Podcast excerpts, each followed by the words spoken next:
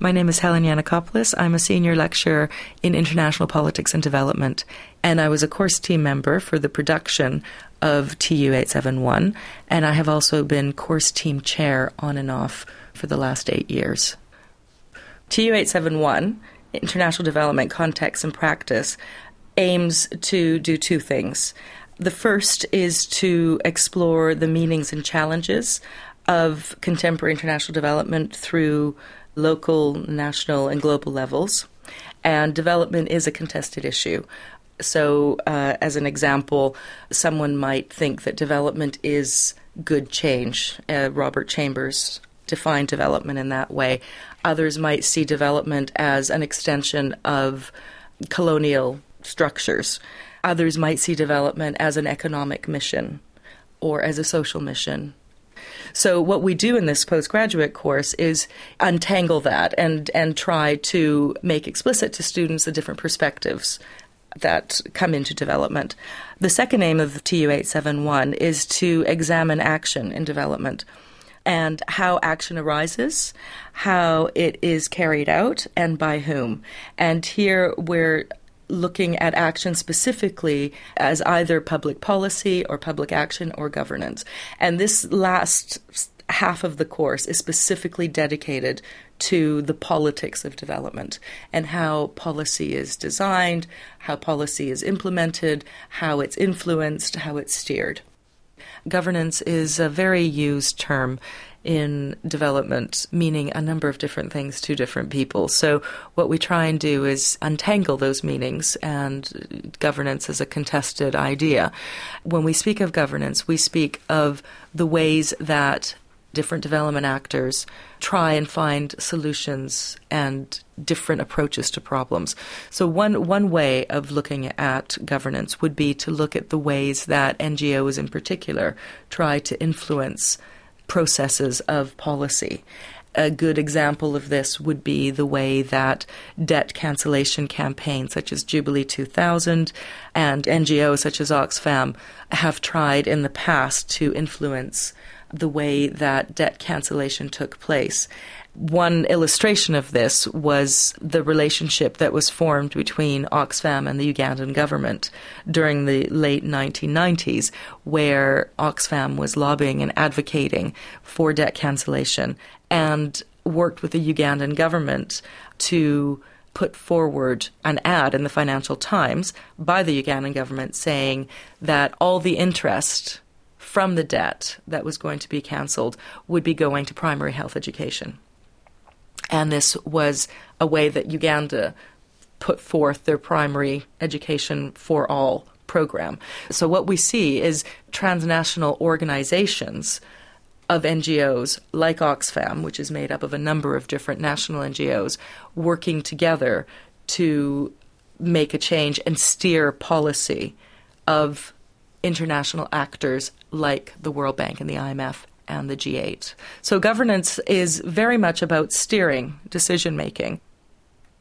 Well, I think one of the key things that we want students to take away from this is that public policy is a process and that it isn't just a government making a decision.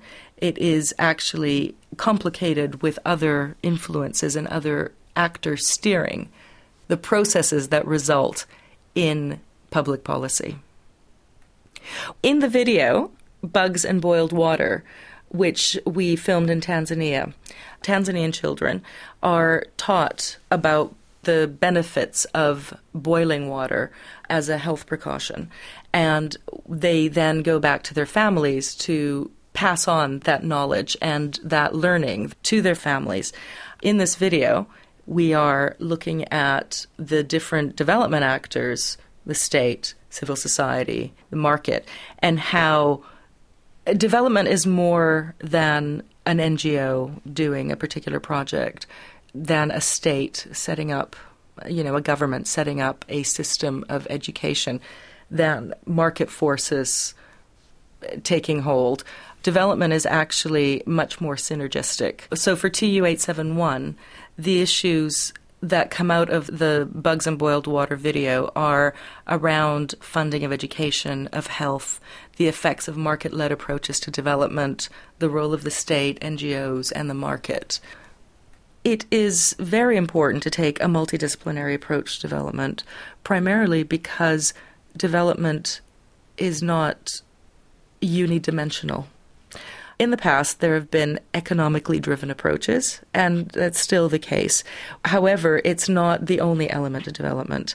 Um, the world isn't broken up into disciplines, and reality isn't broken up into disciplines. Therefore, to have different approaches to a development problem and a development issue is much more holistic and um, I think rich for students to learn, but also in practice, it's it's essential, particularly within a field like development. We recommend students in the Development Management Master's Program take TU 871 as their first course.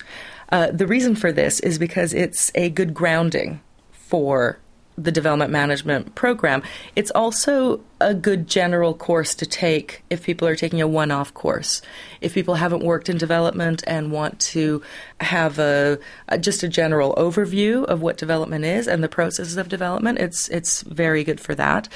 And development professionals take this course, as well as people wanting to get into development. And a number of people who are in the process of career change are very keen to take this course and subsequently this program, the MSc in Development Management. The main learning outcomes for TU 871 involve for students to be able to examine conflicting interpretations of development and development action and to look at the different contexts that development takes place in the local, national, and global levels, to explore key issues in international development and the making of contemporary development and development practice through public action.